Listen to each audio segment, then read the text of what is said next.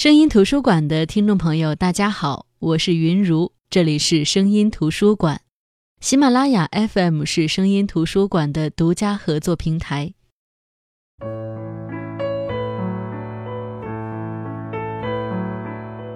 前一段时间装修房子的时候，曾经跟朋友说，我明白了一个道理，那就是何以解忧，唯有暴富。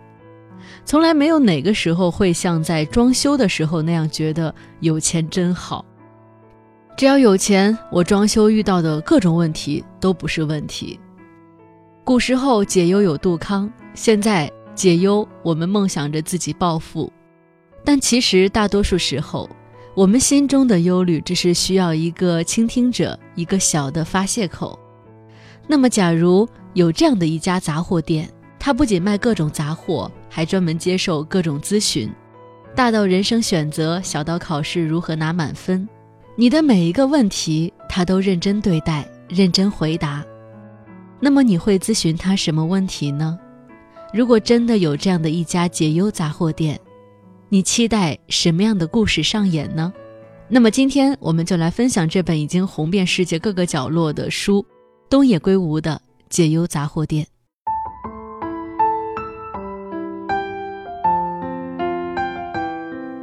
解忧杂货店》这本书几年前看过，最近有听众留言说想听这本书的分享，又恰好看到中国要把《解忧杂货店》拍成电影，于是前段时间我又重新看了一遍这本书，除了温习故事情节，又察觉到了很多当年不曾体悟到的一些细节。几年的成长，心境不同，看这本书也带来了全新的感受。当初《解忧杂货店》这本书一出来，很多人都说这很不东野圭吾，主要是他跟东野圭吾以前的作品都不一样，他让我们看到了东野圭吾的推理不再是阴暗悲凉的，也不再是各种杀人现场，让我们看到了原来推理完全可以是温暖的、治愈的，可以用推理的逻辑让温暖的故事有一丝神秘感。这本书一开始主要是讲，在二零一二年的一天，三个年轻人偷窃了一辆老旧车子，在逃跑的途中，车子罢工，怕被发现，他们不得不躲到一间废弃的房屋内。在这间屋子，他们发现了一个非常奇怪的现象，居然有人向这间明显已经很多年没有人居住的屋子里投递信件，而信件的内容是来自三十三年前的。一九七九年，没错，这三个人来到的这间废弃屋名叫浪矢杂货店，而他们收到的那封信也是投递给浪矢杂货店的。虽然一看到这封信，他们三个吓了一跳，不清楚对方到底是什么目的，但是看到来信人月兔因为在为参加奥运会准备训练和照顾身患癌症的男友之间犹豫不定而烦恼时，三个年轻人也会用最单纯的善良，用自己浅薄的认知，认真的回复了月兔。虽然在回复的时候，他们不知道月兔能不能收到，他们的回答到底能不能帮助到他。但是奇妙的事情就在于，他们和月兔的信件往来几乎是按分钟计算的。他们刚把回信放到屋后的牛奶箱里，而月兔的回信就从卷帘门上的投递箱里掉了下来。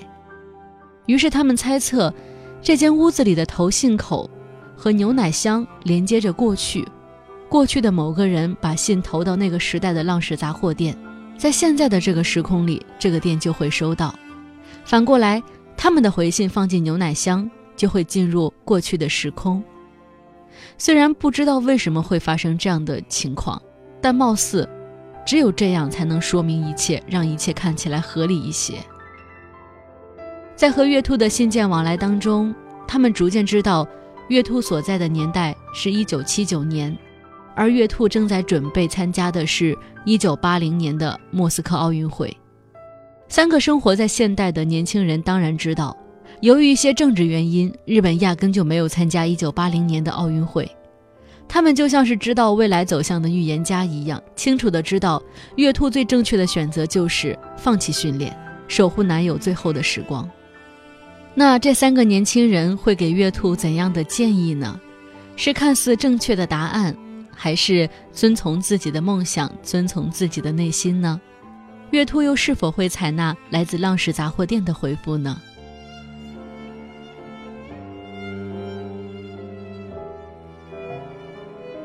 我们都曾经有过梦想，在成长的过程当中，我们也都经常说，梦想抵不过现实。面对梦想和现实的抉择，有很多人都有过彷徨，有过无奈，有过妥协，有过坚持。放弃的人经常在一个个不如意的时候回忆当年，坚持的人经常在一个个挑战面前问自己坚持的意义究竟是什么。那第二个故事的主人公。也有这样的烦恼。年轻的他一直有音乐梦想，可是父母希望他回家里继承自己家里的渔货店。一边是坚持多年却一无所获的梦想，一边是年迈父母的期盼和看似稳定无忧的生活。他是否该放弃世俗眼中的天真？他是否该接受大家期盼的安稳？无从选择。他也想从浪氏杂货店得到一点建议，而这封信的回答者，依旧是未来时空的三个年轻人。他们之间的书信往来，会擦出什么样的火花呢？到底什么样的回答才能够让这个几乎人人都会碰上的问题，也就是梦想和现实的选择，有一个妥善的解决办法呢？可能说到这儿，有人会问。浪矢杂货店明明是一个杂货店，为什么会做起解决烦恼的事情来呢？我想这是很多人一开始读这本书最大的困惑。在第三个故事当中，我们就能得到答案。原来杂货店的主人叫浪矢雄志，在晚年妻子去世之后，他因为日子空虚，就干起了类似这种烦恼咨询的工作。起初都是杂货店周边的孩子向他发出的天真的询问，也有人有恶作剧，但是因为浪矢爷爷对每一个咨询、每一封信都有真诚的回答，所以逐渐有人愿意真正的说出自己的烦恼，也渐渐的，浪矢杂货店的名气越来越大，甚至有媒体都来采访报道过。浪矢爷爷说，每一个回答都要费心思。因为人的心声是绝对不能忽视的，就像有一个未婚怀孕的女孩在纠结要不要生下孩子的时候，向他来咨询。虽然那个时候浪矢爷爷知道，对于这个女孩的一生来说，打胎是最好的办法，但是多年做咨询的经验下来，他逐渐明白一件事，那就是很多时候，咨询的人其实心里早已经有了答案。来咨询只是想确认自己的决定是不是能够得到支持，所以才会有人在浪矢爷爷给出了建议之后，会再次写信过来。大概就是因为浪矢爷爷的回答和他内心真正的想法不太一样。就像那个女孩，她当然明白，对于当时的她，没有工作，没有依靠，没有丈夫，生下来的孩子就是没有父亲。堕胎当然是最好的选择，但是她仍旧写信来咨询，这难道不是希望浪矢爷爷的回复能够坚定他自己生下孩子的决心吗？每一个咨询者在接受了浪矢雄志的建议后，人生究竟带来了哪些改变？是巧妙地度过难关，还是就此陷入人生的险境？这是浪矢雄志自己都没有办法知道的问题。而东野圭吾在写这本书的时候，他构架故事的巧妙之处就在于，虽然浪矢雄志没有办法得知当初咨询他是否该打胎的女孩后来如何，但是在一年之后的一篇报道上，他看到一则死亡消息，看到对那个消息的事件描述，他很确信，那个开车开进海里坠海的女子，就是一年前向他咨询的那个女孩。而报道当中还提到，在坠海后不久，车上的一个一岁多的婴儿被推出车外，奇迹生还。也许这就是奇妙之处吧。当初这些人一个个向浪矢杂货店咨询，浪矢雄志真心的给出了自己的回答。那这些人又是如何回答自己的人生呢？这也是浪矢雄志想知道的问题。越是接近生命的尽头，他就越想知道自己的建议对咨询烦恼的人来说究竟意味着什么，这些建议为他们的人生带来了哪些改变。日思就容易夜想，他晚上做了一个奇异的梦，梦见自己能够收到未来的信，过去向他咨询过的人，在未来的同一天给他寄来了回信。告诉他，当时听了他的建议，自己的生活有了哪些变化。于是他在一天晚上让儿子送他回到了那个多年不住的杂货店。那天晚上，他真的收到了很多来自未来的信件。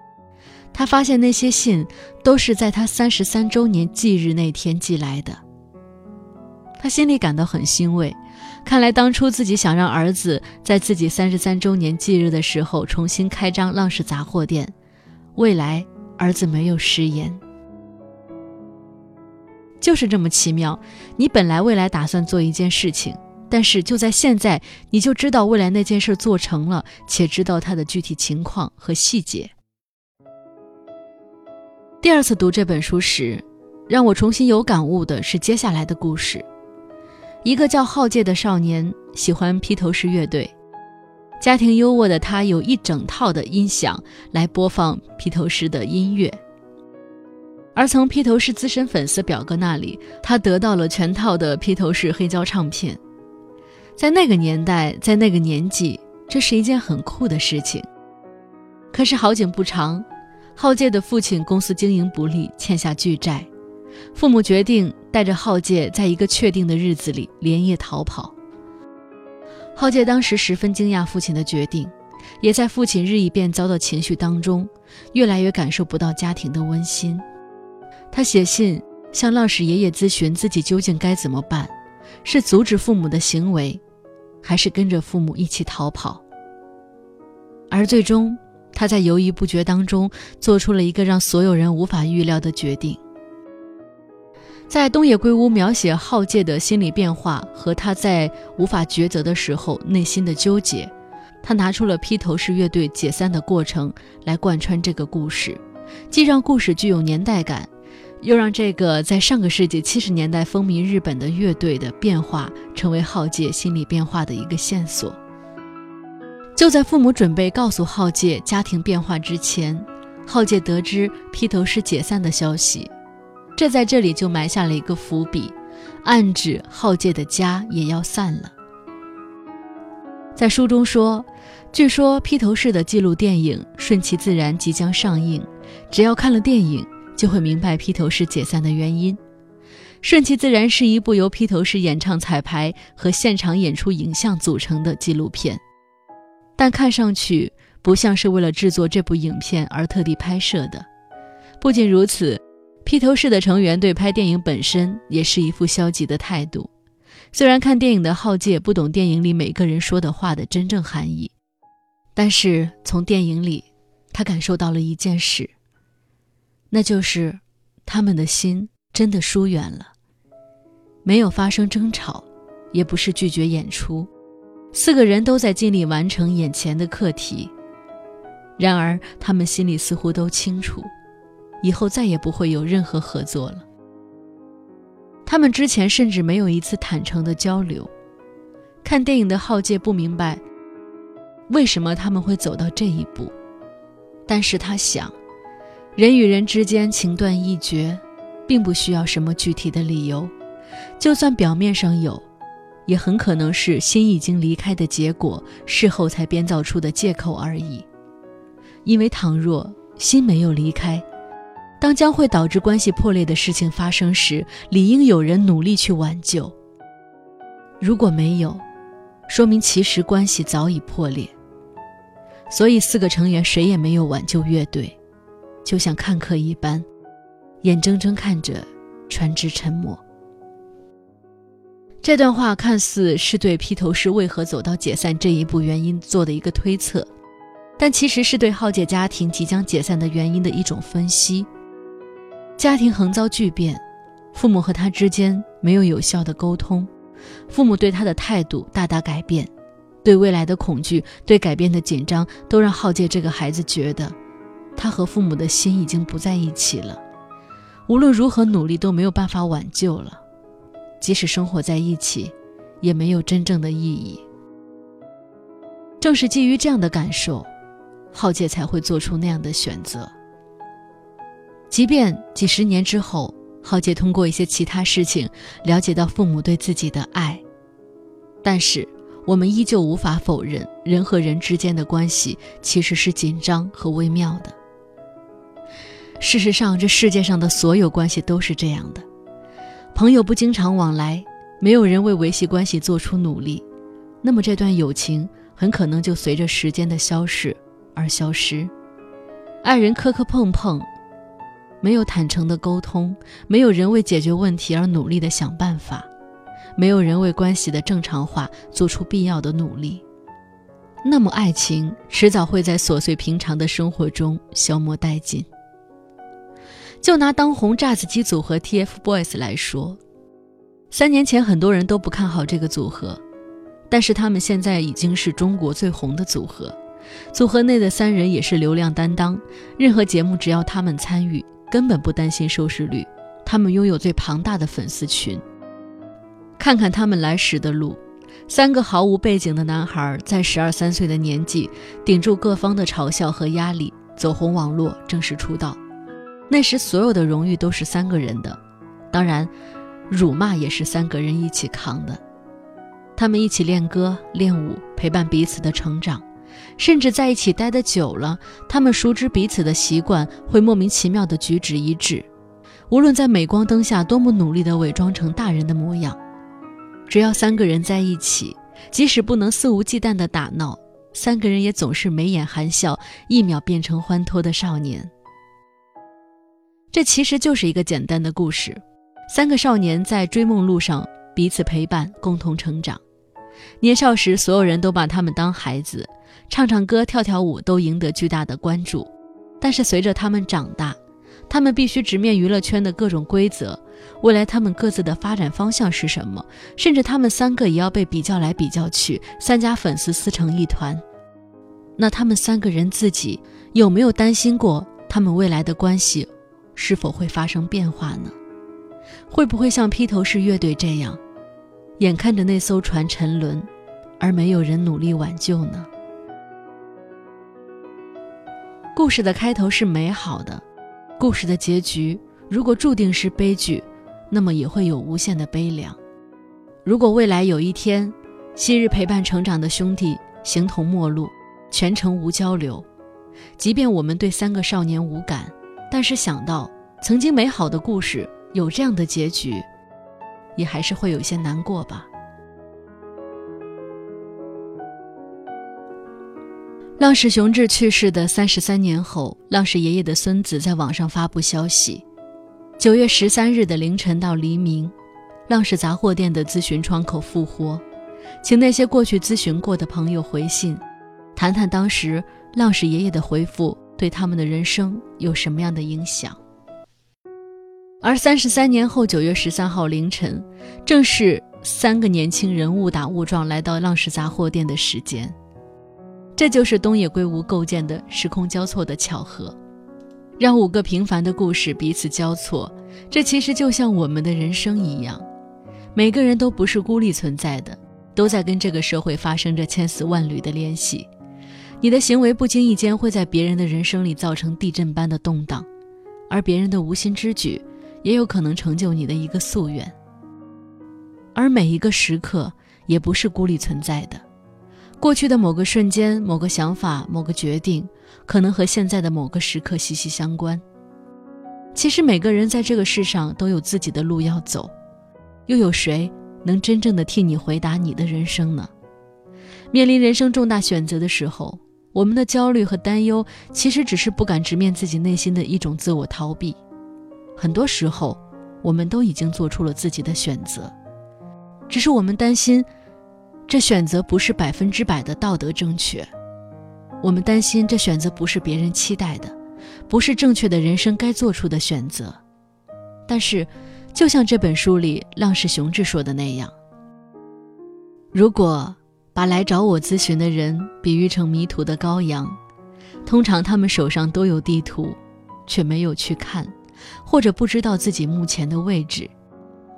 你的地图是一张白纸，所以即使想决定目的地，也不知道路在哪里。可是换一个角度看，正因为是一张白纸，才可以随心所欲地描绘地图，一切全都在自己，在你面前，这一切都是无限的可能，这就是很棒的事情。浪矢雄志的这段话，其实是解忧杂货店给所有人的回答，也是东野圭吾给我们这些读者的回答。其实单看每一个故事都是很普通、很温暖、很治愈的故事，即使没有这些推理的性质在里边，它也是一本非常有水准的故事集。但是东野圭吾带着他推理的诚意和那种能够吸引人的奇妙的构架，让逻辑、让推理在这故事当中穿插，每一个故事都给你留下很多线索，让我们在阅读的时候，也叩问了真心和人性。向着。向着明亮那方，向着向着明亮那方。好的，这就是今天的声音图书馆。今天跟大家分享的这本书是东野圭吾的《解忧杂货店》。这本书共有五个故事，虽然每一个故事都可以单独成立，但总有一些疑惑在我们心中。再继续看下去，你就会发现，这些疑惑的答案居然在别的故事当中。五个故事的主人公生活在不同的年代，却和浪氏杂货店都有着这样或者那样的关系。五个故事的主人公虽然彼此不认识，却都和一个叫做丸光园的儿童福利院有着千丝万缕的联系。而浪矢杂货店和王光源究竟彼此有着什么样的联系？背后又有什么样的故事呢？各位还是在书里寻找答案吧。好的，我是云如，这里是声音图书馆，我们下期再见。